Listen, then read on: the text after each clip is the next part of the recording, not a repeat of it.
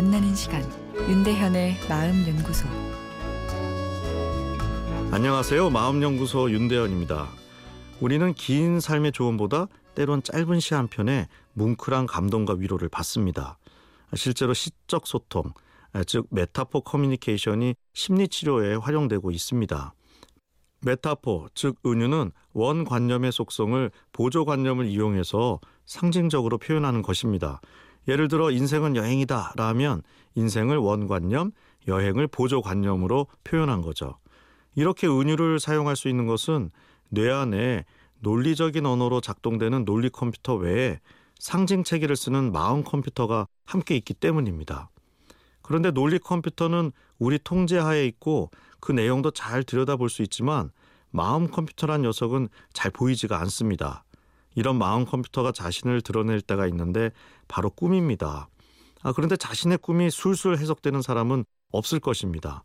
어떤 예술 영화보다도 상징으로 가득 찬 어려운 영화를 만드는 컴퓨터를 내가 갖고 있는 셈인데요. 과거 연애 편지로 사랑을 고백할 때 사랑시 한 편을 인용하는 것이 유행이었던 것은 시적 소통이 프로포즈의 성공 확률을 올린다는 것을 경험적으로 알았던 거 아닐까요? 고전 영화에 나오는 여심을 사로잡는 카사노바 캐릭터는 대부분 은유적 표현의 달인들입니다.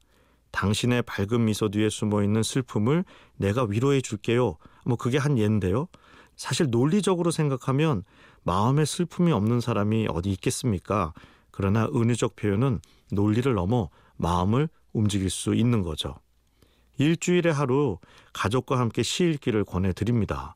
마음이 지쳤을 때 힘을 내라고 논리적으로 명령하는 것보다 시 한 편을 읽는 것이 더 촉촉하게 내 마음을 충전시킬 수 있습니다. 그리고 가족 소통을 원활하게 하는 데도 좋습니다. 좋은 마음을 갖고 이야기를 하려고 해도 논리적 소통을 하다 보면 결국 듣는 사람 입장에선 잔소리처럼 되기가 쉽죠.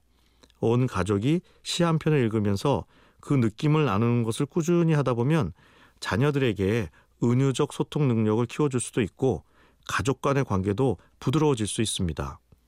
문정희 시인의 부부라는 시의 첫 부분을 읽어드립니다. 부부는 무더운 여름밤 멀찍히 잠을 청하다가도 어둠 속에서 앵하고 모기 소리가 들리면 순식간에 둘이 합세하여 모기를 잡는 사이이다. 시 한 구절에 아내의 존재가 감사하게 느껴집니다. 윤대현의 마음연구소, 지금까지 정신건강의학과 전문의 윤대현 교수였습니다.